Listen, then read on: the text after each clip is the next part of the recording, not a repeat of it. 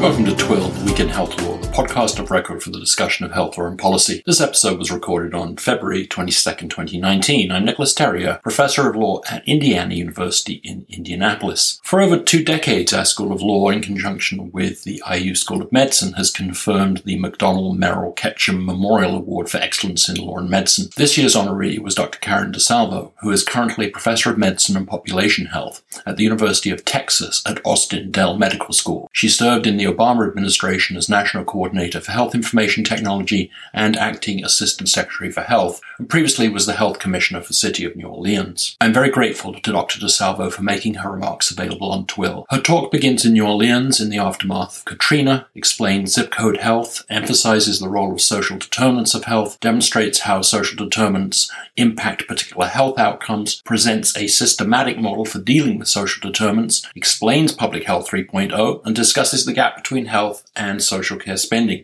She also discusses the role of technologies such as ride share companies disrupting social services and digital assistants such as Amazon Echo acquiring more health information. To complement the audio, the show notes at twihl.com contain links to additional resources as well as some of the graphics and sources she relied on.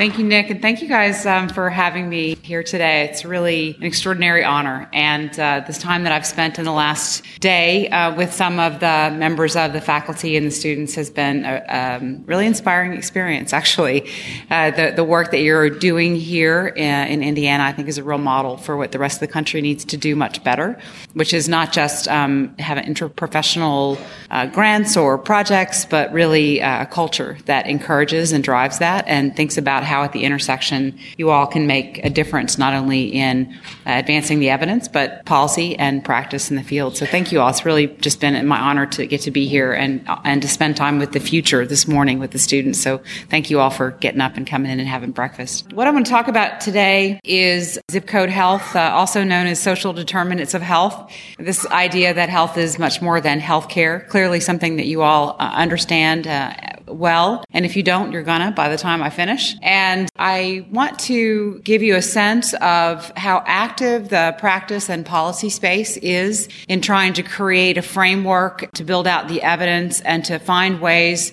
to create payment models, data models, and structural policy models that can support good work that happens on the front line, which is a pretty big shift even in the last 12 months, that it's in the consciousness of key policymakers. Along the journey of my talk, I'm going to share a little bit about what's happening in the field to give you some examples.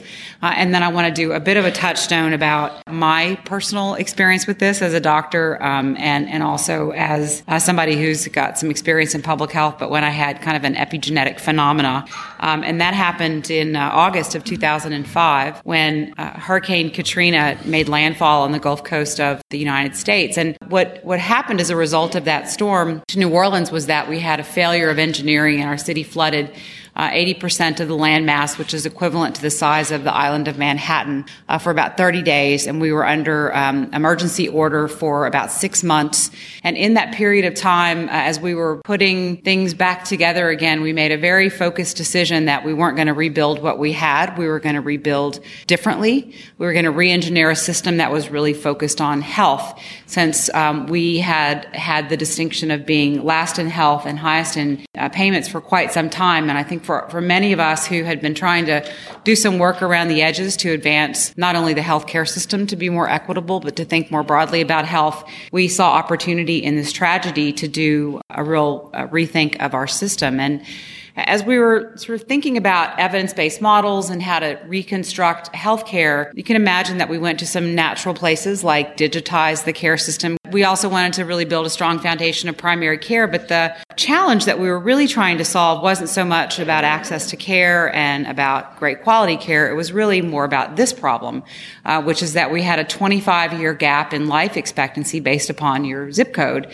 uh, in my community. And if you lived just a few miles apart in New Orleans, Uh, you were going to die pretty differentially. So if you lived uh, right behind the French Quarter, your, your life expectancy 55 years. Uh, those are the people that when you go visit New Orleans, these are the people that served your food and your drinks and cleaned up your hotel room. For the most part, this is um, low income workers that live in, in Section 8 housing b- behind the French Quarter. Versus if you live up by the lakefront and you have an 80 life 80 year life expectancy because you own the hotels. And to get some change in this, we knew we wouldn't have to just sprinkle some better primary care or any primary care. We're going to have to fundamentally kind of rethink the zip code, the infrastructure, the resources available to people to build out a healthcare system capable of diagnosing and treating uh, not just disease, but also the social determinants of health. It was not even just an intellectual exercise, and I just want to drive this point home for you all because those of you who work in or with community, those of you who have have roles that bring you into homes, whether you're an EMT or a social worker uh, or you're doing case management,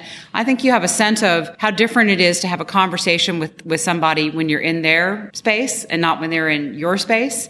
Um, the power dynamic shifts. Uh, they tend to, to share more about the realities of their life when you actually step into their house uh, when you can open the refrigerator and see that it's either completely empty or just loaded with sugar sweetened beverages, you get a better sense, not only clinically, but economically of where they're living. And for us at that time uh, in 2005, it wasn't so much that we had to make a special trip to go out to community to, to figure out what the challenges were because 80% of our community had flooded. Uh, my faculty's houses had, had flooded. The, the policemen's houses had flooded. Everybody, like everyone was sort of in the same boat. So it wasn't, let's go find out what's happening with the community. We were all part, unfortunately, of a community that was really struggling. Some people able to get up faster because of a lot more resources. Other people, we were worried were going to really be left behind. But this idea that health was more than healthcare became baked into our education, into our research, into our practice, into our policy.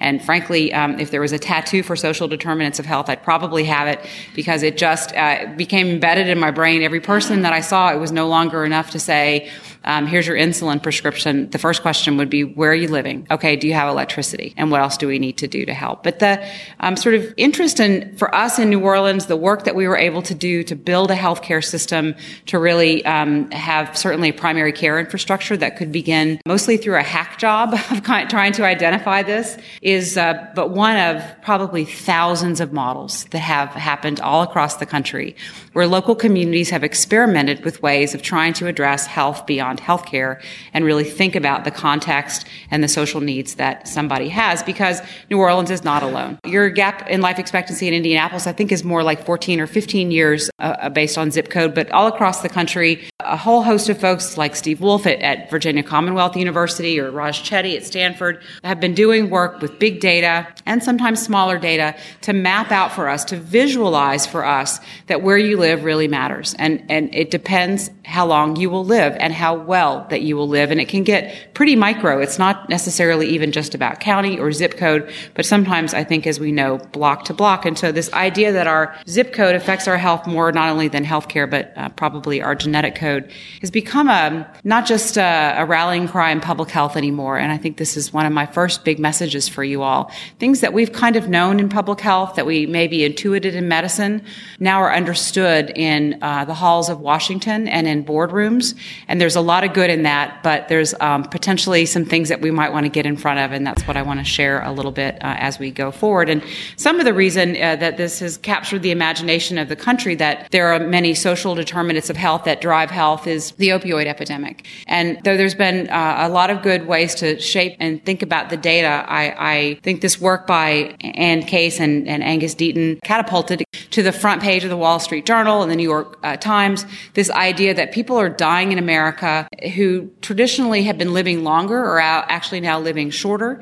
Um, and the things that are underlying their, their health challenges uh, aren't just the traditional communicable disease or chronic disease, that they're, they're struggling with a broader array of challenges that relate to things like lack of economic opportunity, lack of educational opportunity, hopelessness, social isolation, and they're self-medicating with alcohol and drugs or committing suicide, and that's showing up in life expectancy in the U.S., which for three years years in a row now is declining. Not just in middle class white Americans, but we're seeing this more broadly across all populations. And it should definitely uh, be cause for concern, not because white people are dying. That's absolutely not the message here. It's because what we're seeing is such a complex challenge. It's social causes. It's social determinants of health that is the leading uh, indicator increasingly of death in this country. And it's going to take more than any one discipline, sector, field to, to solve this. It's really going to take all of us uh, finding a way to work together collaboratively. Headlines aside, we had a real watershed moment in this country uh, November 18th of 2018 when Secretary Alex Azar, the current Secretary of Health and Human Services at HHS, gave a speech called The Root of the Problem, America's Social Determinants of Health, which actually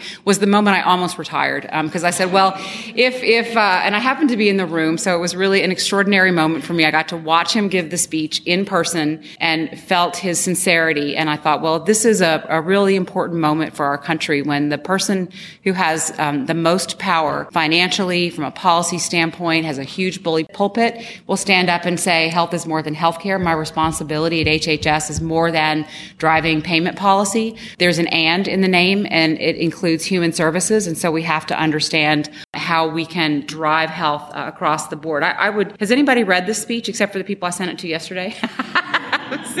Anybody had a chance to see it? You should read the speech. It's on their website. Um, you can just search root of the problem, Alex Azar, and it'll take you right to his speech. And the opening lines, I think, give you a sense of how the rest of the speech goes. But he says the social determinants of health is an abstract term.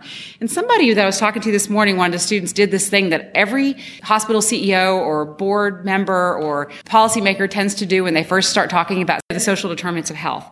And they like wave their hand like this is just this thing that we don't really understand and it's complicated. And so we're just going to do that as if healthcare is not complicated enough. But this, I think this first line from the secretary is, is a pretty powerful one that it's abstract for people, but that now there's a, an appreciation that it affects people's health in a very concrete way. Says it's a tangible, frightening challenge. How can someone manage diabetes if they're constantly worrying about how they're going to afford their meds each week? How can a mother with an asthmatic son really improve his health if it's their living environment that's driving his condition?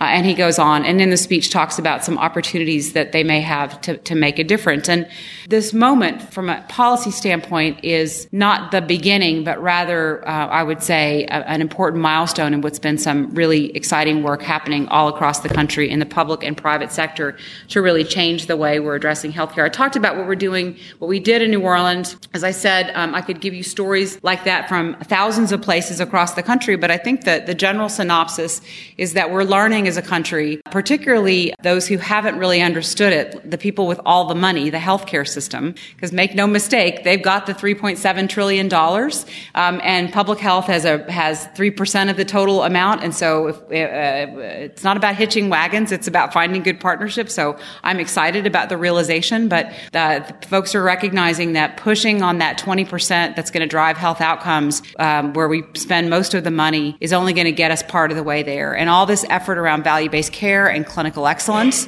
Uh, I think we're, we're seeing that in the, in the big dot indicators. Life expectancy still going down, even though we're improving the quality of care. And that's been an increasing signal that there's not just work to do in advancing or understanding genetics, think precision medicine, but this big box of the 60% that drives the social and environmental and behavior, behavioral factors that address health. And so you're seeing, um, uh, in fact, I was just at the University of Utah um, last week and the, the chancellor there told me that he's thinking about restructuring the way they do their science work into these three buckets. Uh, he's understood enough about, about the importance that at a, at a major university that he wants to reshape, including the, the physical footprint of how people are organized and, and working together to talk to one another. It's affecting architecture is what I'm trying to say. And, and you all, I hope know this. And if you don't, you should, you should understand what the social determinants of health are. You should know that healthy people, uh, current version 2020, which is done uh, on behalf of you with your taxpayer dollars by the HHS, define social determinants of health as the conditions and the environment in which people are born, live, learn, work, play, worship, and age that affect, that age ones get more important to me all the time, that affect a wide range of health, functioning, and quality of life outcomes and risks. And that will stay relatively similar, we think, in the 2030, which they're working on right now, but they, they give a conceptual model. This is a, a, a cartoon of it that we created at the National Alliance to Impact Social Determinants, but it just, again, gives you the sense of a, of the pie that that clinical care is just about 20%. And we have all these other opportunities to, to really affect health. I want to be really clear with you all. When I talk about the social determinants, I'm using their definition, which includes concepts like the built environment, like environmental exposure, like racism. All of these concepts are embedded in this in in this broader definition of the social determinants, plus um, how we behave in the bar- environment in which we live or work or learn or play. And the the thinking about this work, by the way, is now that it's not just these are concepts, but I'm excited that importantly, the known literature about the relationship between these domains of social determinants of health and uh, health outcomes is uh, becoming a little bit better known. I wouldn't say we're quite there with policymakers yet, but there's some good movements afoot, um, and I'll, I'll, talk about a couple to sort of help crystallize that information. This uh, uh visual representation is from the Kaiser Family Foundation and is just meant to really shape this idea that there is, first of all, a, a correlation mostly between uh, having a lot of social risk, low income, unhealthy neighborhood, poor housing, and health outcomes, uh, whether that's your quality of life or mortality, but also things like spending on healthcare, use of healthcare systems. And so the relationship is that the worse, if you will, your social determinants challenges are, the worse your indicators are with respect to things that some people care about, like spending in healthcare or your the, the experience that you have with the healthcare system or your health outcomes.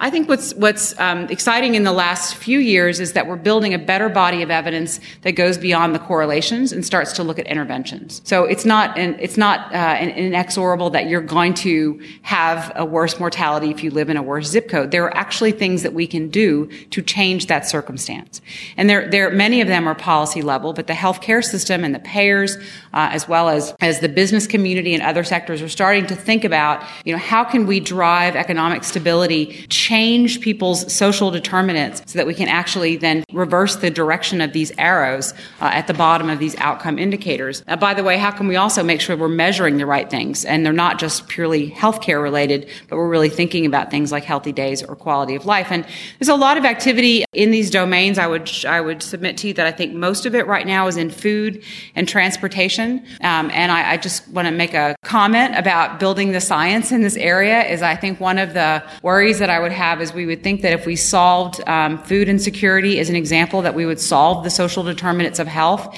And there's a little bit of policy direction like that. This is, it's easier to think that way if you're staff on the finance committee that I just tell me what I need to do to address food insecurity since that's a really common one. And we'll do that. And then we'll move on to the next big policy challenge.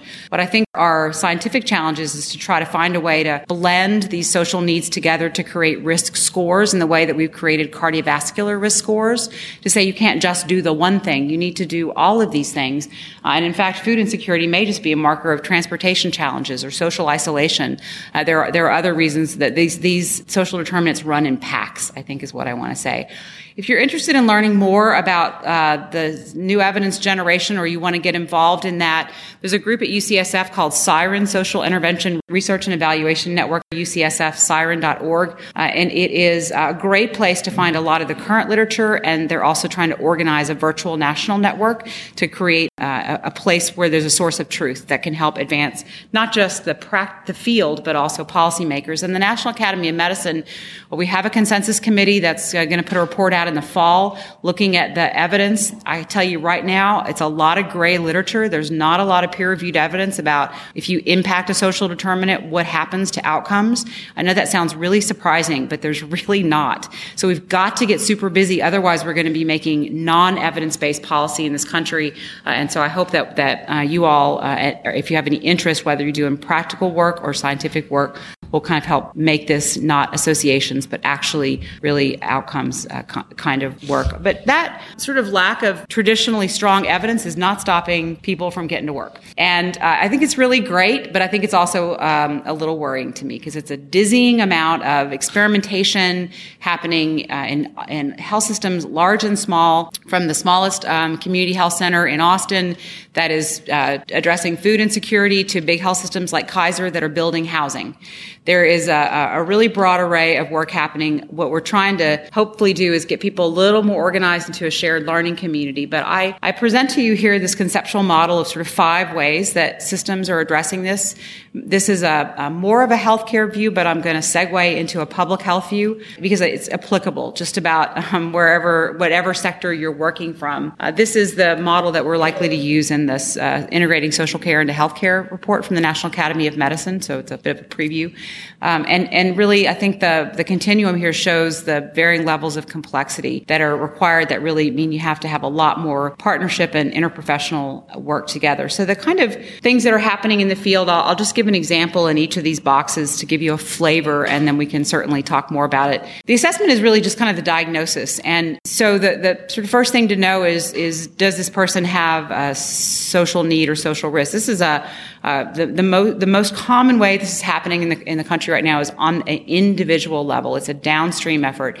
It's asking somebody who's either in your clinic or in the hospital or who's been in the ER a lot a questionnaire. Are you going to bed hungry? Are you safe at home? Do you have transportation challenges? There's a whole bunch of choices of these questionnaires and then using that data to hopefully get them some help. Um, there are some places that are just kind of using the data to try to get a sense of risk stratification. So who are the high cost, high high need populations, more common in some of the health plan worlds, but the assessment piece is kind of just step one. What begins to happen uh, after that, though, is accommodation. And I gave you all that story in the beginning about the patient uh, that I had who had diabetes and writing insulin for them without knowing that they are homeless or marginally housed. Uh, I wouldn't be accommodating their social needs. So I, if I, it's one thing for me to, to, to do perfect care, but I have to know what their home situation is and then accommodate my care plan based upon that. Insulin's a little bit, a little bit difficult, but you could imagine in a way in which um, you might be able to choose a different medication based upon their context. You don't change anything about it. You just accommodate the care plan the care model. I think these apply,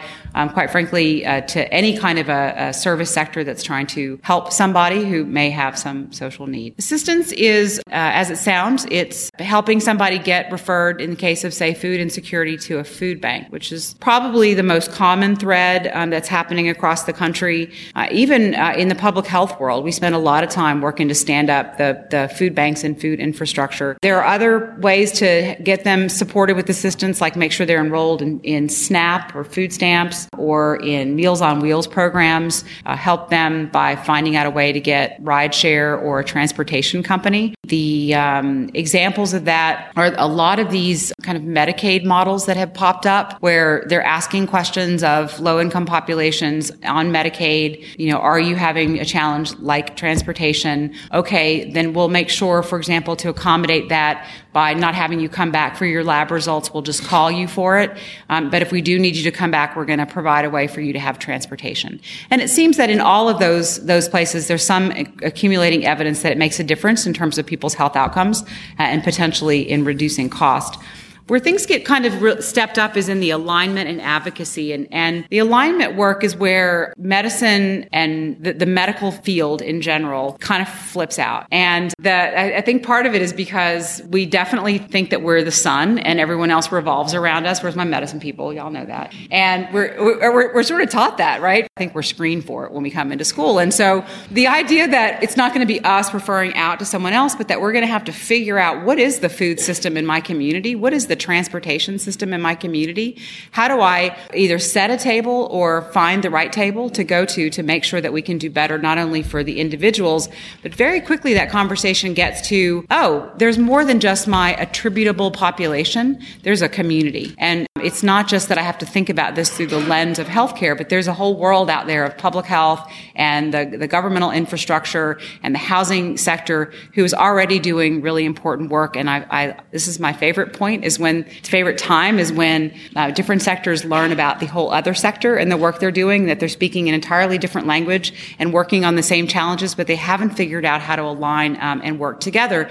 And very often that leads to some really interesting advocacy work to try to make change um, in the community or on, on, the front lines. And I'm, i uh, don't want to spend a lot of time about uh, on this today, but I just want to acknowledge that in that world of beginning to align and to build advocacy is where public health, uh, in my opinion, really becomes an important part of the conversation.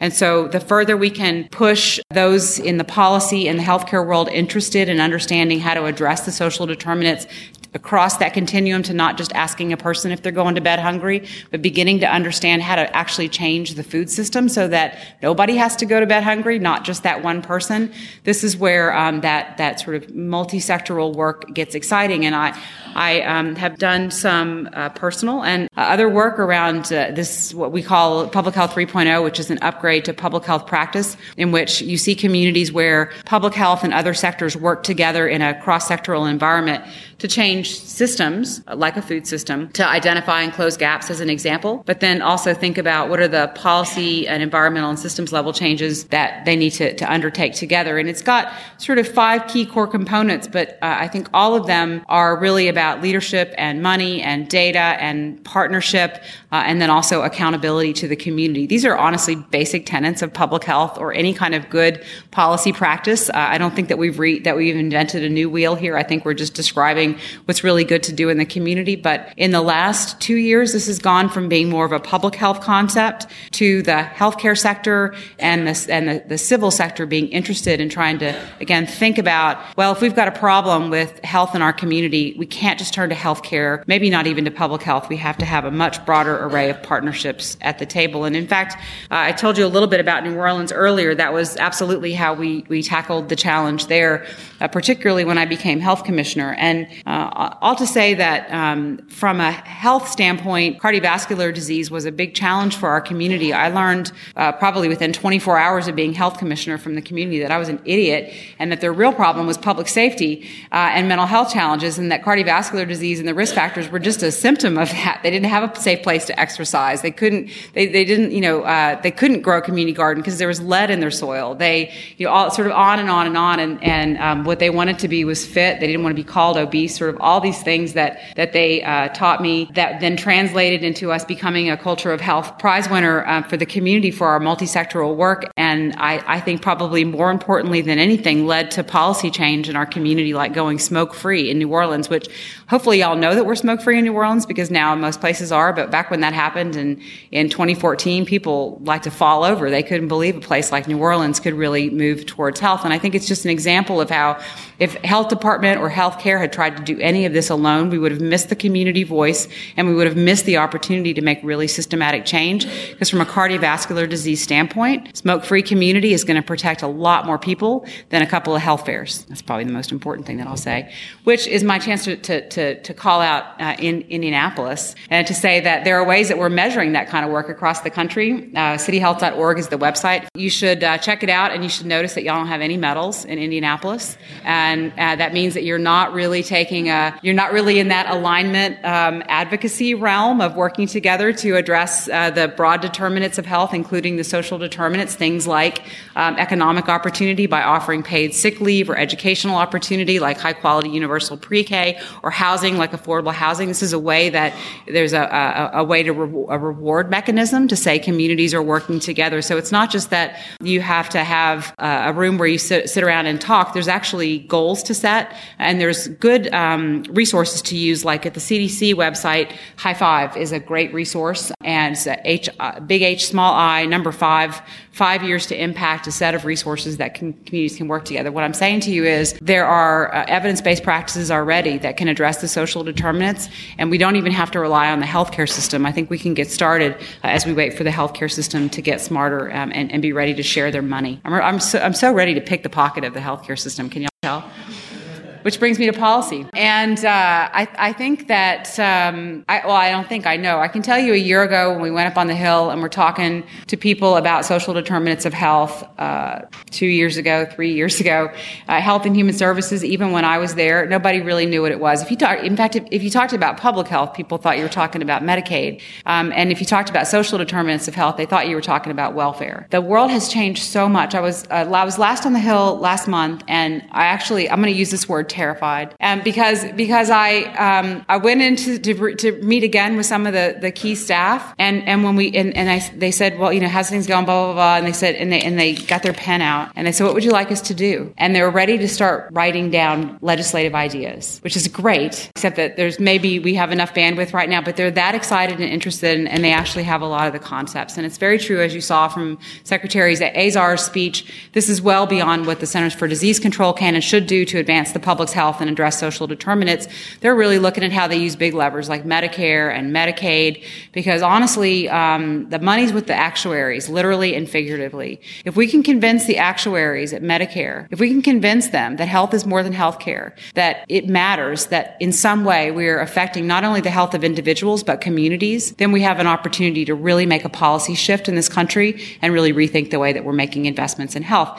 Uh, it, they're also looking at a lot of ways to remove barriers around data sharing, things like HIPAA and, and data privacy, how to be more clear about what is and is not allowed, Stark laws, good and bad and all of that, but I want you to know they're super active in trying to figure out how to push and then how to get out of the way. The state-based uh, activity is incredibly exciting. I would point you to one state in particular, which is North Carolina. Uh, North Carolina is has a, a, a Medicaid waiver approved by the Trump administration, and the people who are running North Carolina's Medicaid program came out of the Obama administration.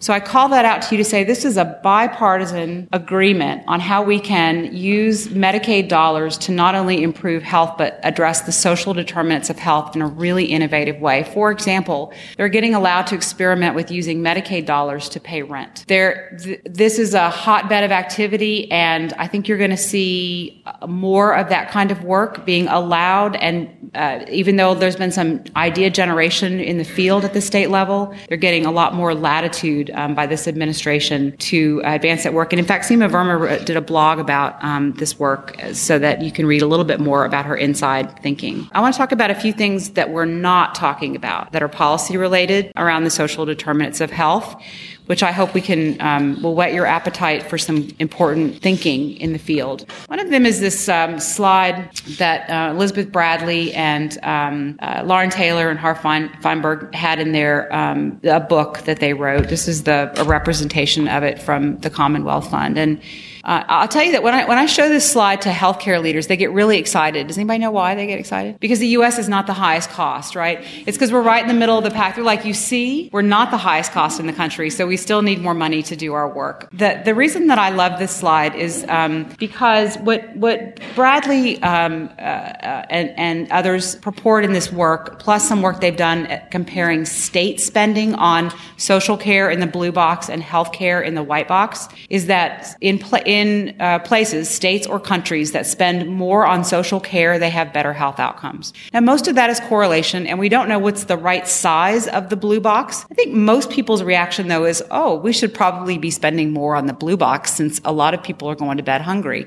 And there are probably ways that we should be addressing that more systematically, not just waiting for them to show up in the emergency room because they chose to buy food and not medications, or the food that they had available was salty and they're back in heart failure. This is is going to become one of our big challenges unless we more deliberately think about where's the money coming from. I mentioned that in North Carolina, they're looking at Medicaid paying for your rent. But you can imagine a world in which you're a Medicaid beneficiary on a Med- Medicaid managed care plan, and that managed care plan is paying your rent. But if you want to switch plans, then do you also have to switch your house, or do you get to stay domiciled where you are? So the more we sort of put the money and say to healthcare, you solve all of this and not plus up that blue box, I think we have um, an interesting challenge. We also haven't figured out how to solve the wrong pocket problem. If we lower cost or lower spend because grandma's not coming back to the hospital with heart failure because she's got better food and she's not lonely anymore, then who's, who shares in those gains? Is it just that health care system or does the social care system that was also supporting her share in some of those gains? And there's some work, for example, uh, Senator Young um, out of Indiana passed, uh, led a bill called SIPPRA, Social Impact Partnership, that is trying to look at some of that social impact partnership work and think about how to do the splits. But we're just beginning to figure out how to not just make healthcare richer when we solve this. Um, it's not that I hate healthcare. I'm sorry. I don't mean to keep talking like that. But that we make sure we're strengthening the right parts of the sector because I think there's two other kind of things happening. One of the things that's happening is that the innovation sector is recognizing that healthcare is increasingly interested in addressing social need, that healthcare has a lot of money, and that especially where healthcare healthcare is under total risk. So when they have responsibility for the total cost of someone's care and they find out that grandma spent, you know, grandma's expensive, not because her heart failure is not well managed, but because she's lonely or doesn't have a ride or doesn't have food. They're sometimes trying to solve it by aligning the community or working on advocacy, but you're seeing a lot of trend also towards them just saying, you know what I'm going to do is I'm just going to buy transportation services from a big rideshare company, one contract, digital report. At the end of the day, here's when we picked up grandma and where we dropped her off instead of contracting with a bunch of cottage industry transportation companies in their local community. Just the finding of those companies and then building the contracts because the companies also struggle to have the right lawyers. I was just at HIMSS, the Health Information Management Systems Society, and there were rideshare company ads everywhere talking about all the services they want to deliver to the healthcare system. They are a social services company now. This one, um, who has one in their house, yeah, who lets their kids play with it. Yeah, that's that's the game, right? I think it's the next generation that this is going to be their best friend and and um, their imaginary best friend. The opportunity for us to be in someone's home through a digital tool like this and hear what they're talking about. We are understanding that people might tell more things to this kind of technology than they tell to other people. Is a chance to scrape that data and use it to for good to help get resources to people. There's also a lot of ways it could not be used for good, but these kinds of companies that own these products, some of them have food distribution networks. Um, they have drones that can drop off supplies and drugs. Um, they they could create uh, solutions for social isolation. And by the way, all that stuff is in pilot testing. So the the social care world is being very much disrupted by venture capital, digital technology, who see a business opportunity in addressing the social determinants of health. Not just that it's a nice thing to do, but they they think that there's going to be a way for them to to gain. I started to allude allude to some of the unintended consequences, and I'm going to just begin to close with that because as excited as I am that communities may be healthier and have an opportunity at well-being irrespective of where you live, your zip code will no longer be that driver of your health. Even if we have to start at the individual level and build ourselves up to um, aligning community and advocacy, I think there's also a lot of potential downsides. And I, as excited as I am that policymakers are engaged and looking for solutions and experimenting, I think we want to make sure we're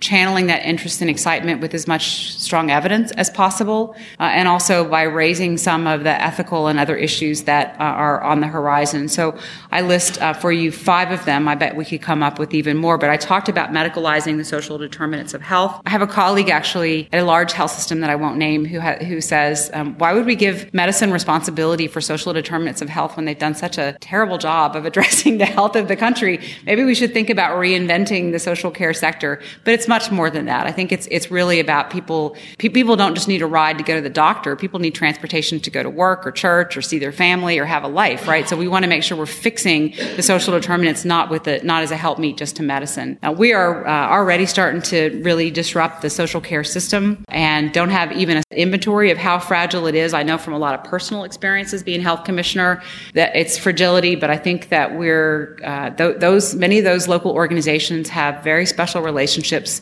and knowledge about their communities that I, I don't think can just be purely replaced, be replaced by a digital company. We will exacerbate inequity uh, if we're not careful because um, some of those, some of the tools and tricks are designed for, for a more techie world, but even small things um, that, that might get in the way, like uh, if you did a social risk score and the person who's homeless with substance use disorder is spending the most of the healthcare dollar, but the mother who's homeless with four kids is not spending as much. And so we, based on spend, give the housing to the, to the guy and not to the mom. We could have maybe helped five people instead of one. These are nuances that we're not really at a place to think about. We're potentially going to harm those we most want to help. Uh, we ask the grandmother if she has uh, safe housing, and she tells us no, but she's responsible for grandkids. And then are we obligated to call in child protective services because those kids are living in a house without running water or without electricity, and all we were trying to do was help her. And then finally, um, how can we uh, not add more complexity to an already complex system? Ask people once uh, if they're having challenges and reuse that data over and over again as an example, but also find ways to really leverage technology to make it feel more seamless uh, for everyone involved. And so I'll just close by reiterating that I think the stakes are really high for a lot of reasons. And the country's at a place where they're caught up with many of us that health is more than healthcare. And we've got to do more than just clinical excellence if we're really going to drive health. This is not a single sector. This is not even a couple. This is really about more of that public health 3.0 model of us working together outside of our silos, uh, leaving our egos aside and trying to find a way that we can collaborate, including between the public and private sector, uh, so that we can really have some of these, um, some of the thinking from different disciplines or fields to really uh, solve this big thorny problem because we have big challenges, big dot challenges in life expectancy and spend, but also a lot of energy and interest. And I'll just leave you with, since I'm, I'm talking a lot about medicine, I'll leave, I'll leave the medical, the medicine people in the room with William Osler, uh, who is um, a giant in the field of medicine. The good physician treats the disease. The great physician treats the patient who has the disease, as Heather has shared. Uh, that's that's absolutely fundamentally what they learn in social work. It's what we fundamentally learn in public health. I think medicine's just kind of forgotten about it. Um, but over time, it's not just the physician, but all of us that are going to have to treat uh, not just the person, but the community with the disease. And you guys are absolutely right on the cutting edge of doing all of it. So I thank you for your work. I want you to speed up